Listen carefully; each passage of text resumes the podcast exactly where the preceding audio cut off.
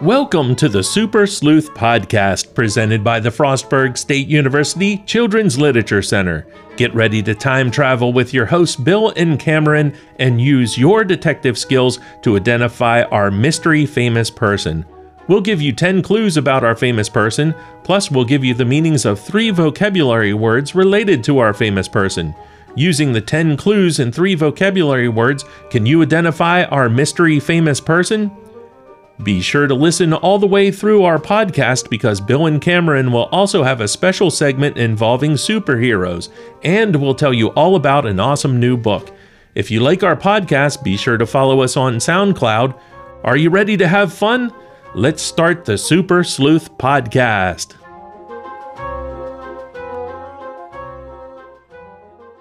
Welcome to episode number nine. Cameron, let's talk a little bit about who our featured person was the last episode. Do you remember who that was? Yes, our featured person was Ruth Bader Ginsburg. Yes, and the book that we used has a similar title. It's called Ruth Bader Ginsburg The Case of RBG Inequality, written by Jonah Winter and illustrated by Stacy Innerst. Let's do the vocabulary from the last episode. You want to do the first one? Yeah. So the first word was perseverance, and it's a noun, and it means sticking to a purpose or an aim, not giving up on what one has set out to do. The second word that we were work, looking for the last time was anti Semitism, which is a noun, and it is a dislike or hatred for Jews. And then the last word was evidence, which is a noun, and it means objects, documents, and facts used in a court of law to back up a legal argument. And now we're ready. Cameron's going to tell you who the superhero yes. was. So the superhero was Green Arrow. So if you guessed Green Arrow, that is correct. And now we're ready for the clues for this episode's featured person. I will start with the first one. Clue number one.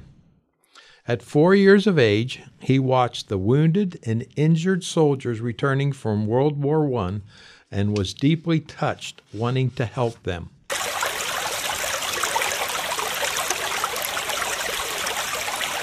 Clue number one.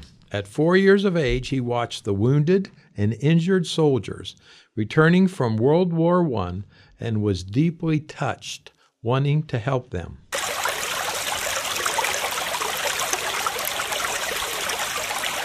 Clue number two.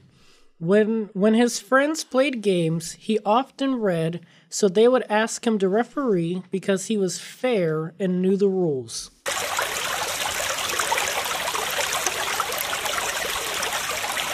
Clue number two. When his friends played games, he often read, so they would ask him to referee because he was fair and knew the rules.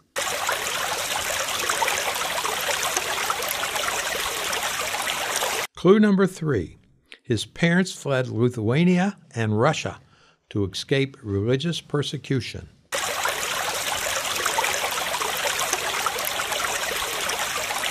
Clue number three his parents fled Lithuania and Russia to escape religious persecution.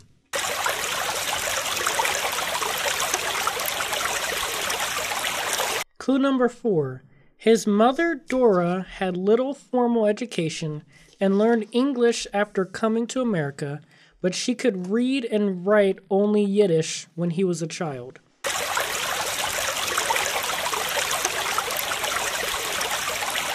Clue number four His mother, Dora, had little formal education and learned English after coming to America, but he could read and write only Yiddish when he was a child.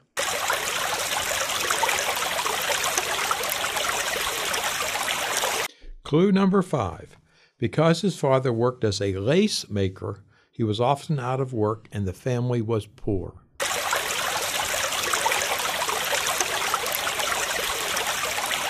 Clue number five. Because his father worked as a lace maker, he was often out of work and the family was poor.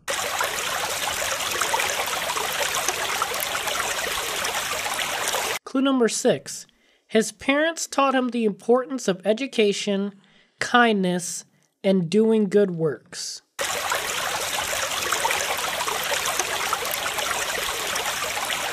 Clue number six. His parents taught him the importance of education, kindness, and doing good works.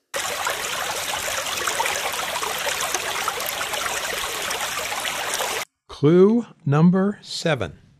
At the City College of New York, where tuition was free, he discovered his passion for chemistry, earned his MD from New York University.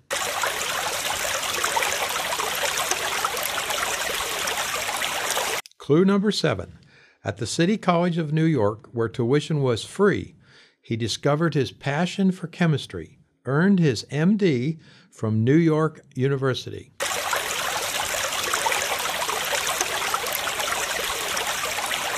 Clue number eight. At the University of Michigan, he and Dr. Thomas Francis Jr. researched a medicine called a vaccine to protect people from the flu, which in 1918 killed millions of people around the world.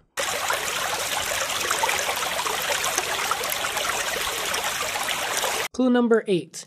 At the University of Michigan, he and Dr. Thomas Francis Jr. researched a medicine called a vaccine to protect people from the flu, which in 1918 killed millions of people around the world.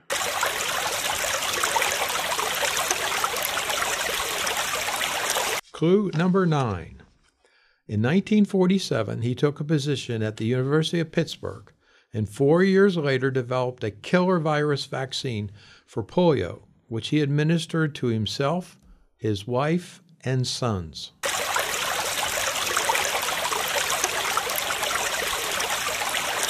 Clue number nine. In 1947, he took a position at University of Pittsburgh and four years later developed a killed virus vaccine for polio, which he administered to himself, his wife, and sons.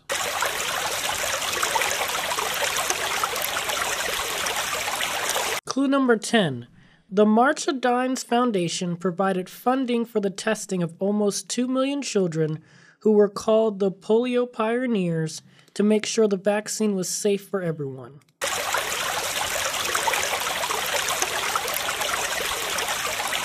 Clue number 10. The March of Dimes Foundation provided funding for the testing of almost 2 million children who were called the polio pioneers to make sure the vaccine was safe for everyone.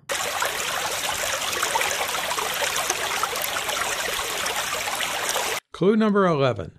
Because of his research and the development of a polio vaccine, the disease is quite rare today, and he is considered one of the leading scientists of the 20th century.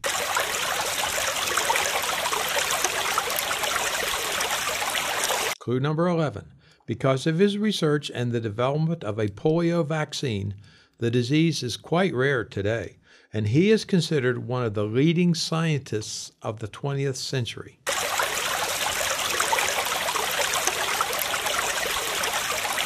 Clue number 12.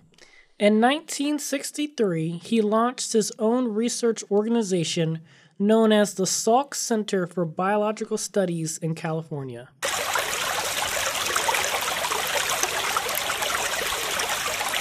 Clue number 12. In 1963, he launched his own research organization known as the Salk Center for Biological Studies in California.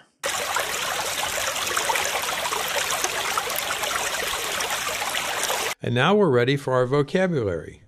The first word we're looking for is a noun, and the definition is any medicine used to prevent a specific disease such as polio or smallpox.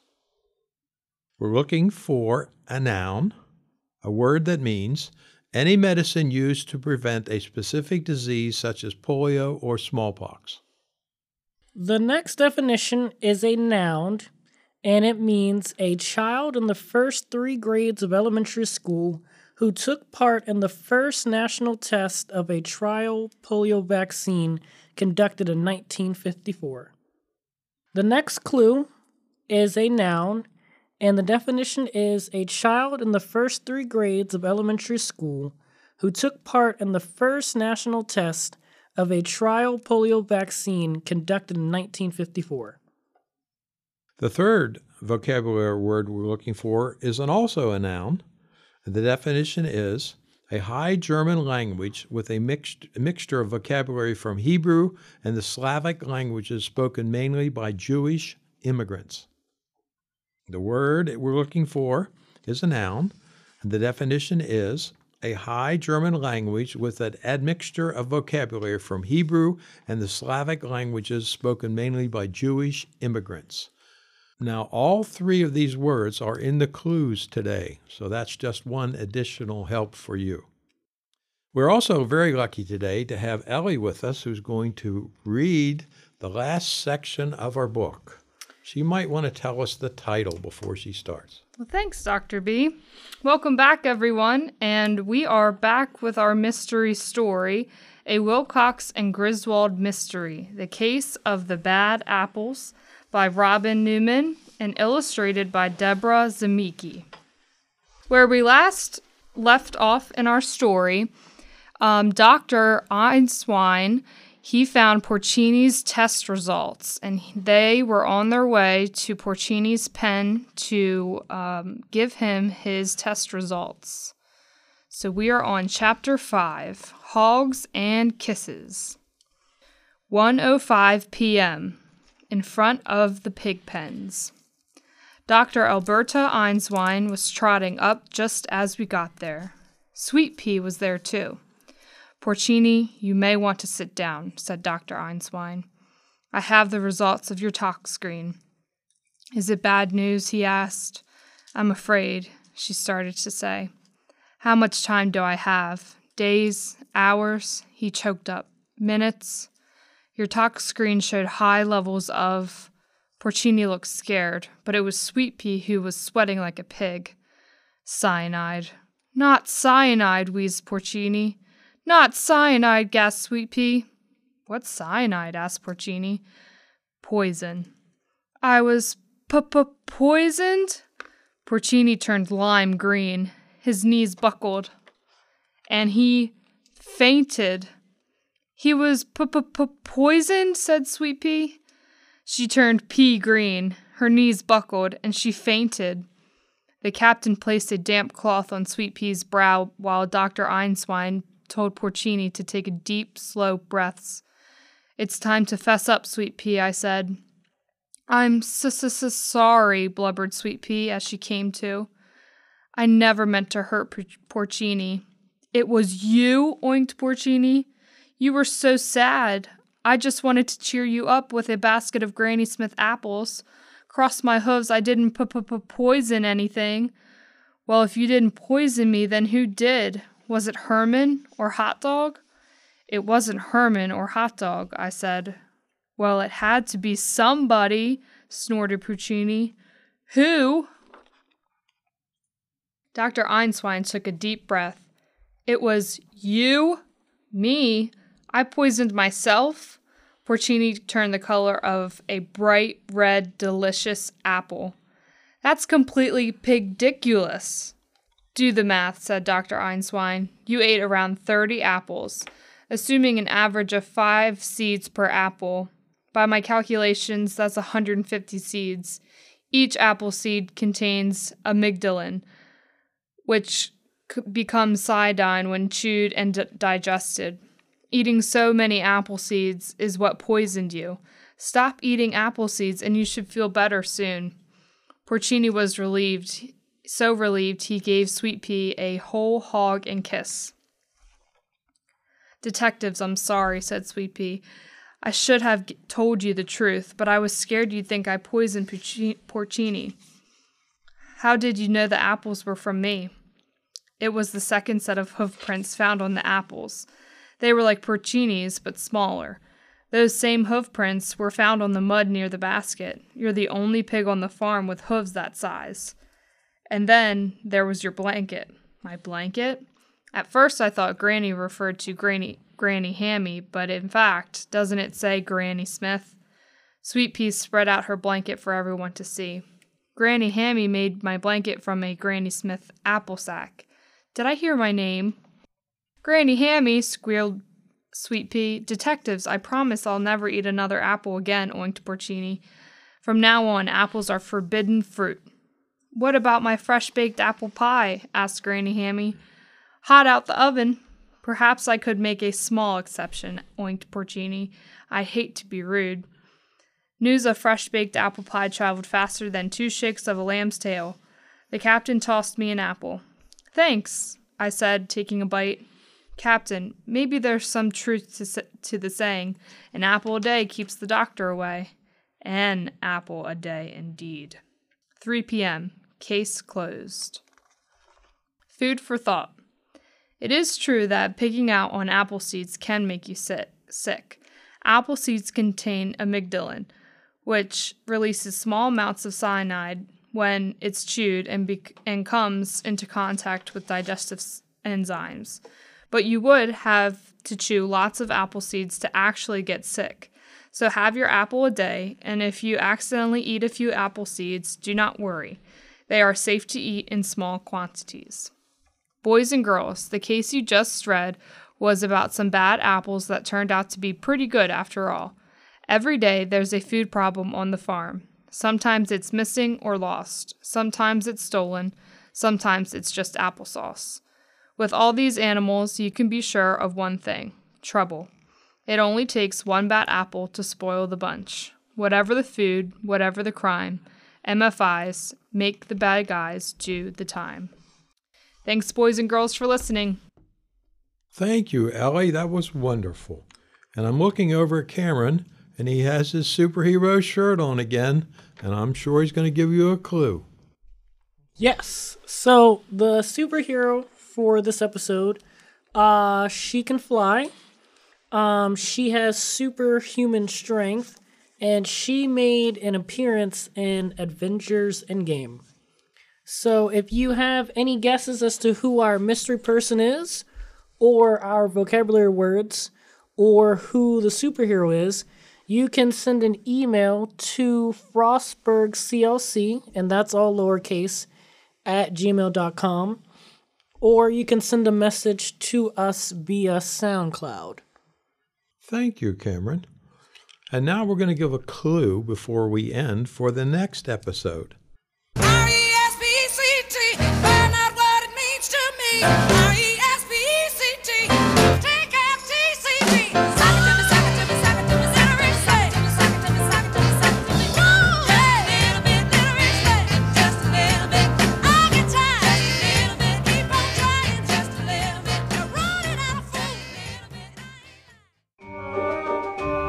It's been fun, Super Sleuths. Now make sure to submit your answers to who you believe is our mystery famous person and the three vocabulary words. Also, be sure to look for future episodes of the Super Sleuth podcast on SoundCloud. And if you have any questions or comments, you can contact us on our SoundCloud page.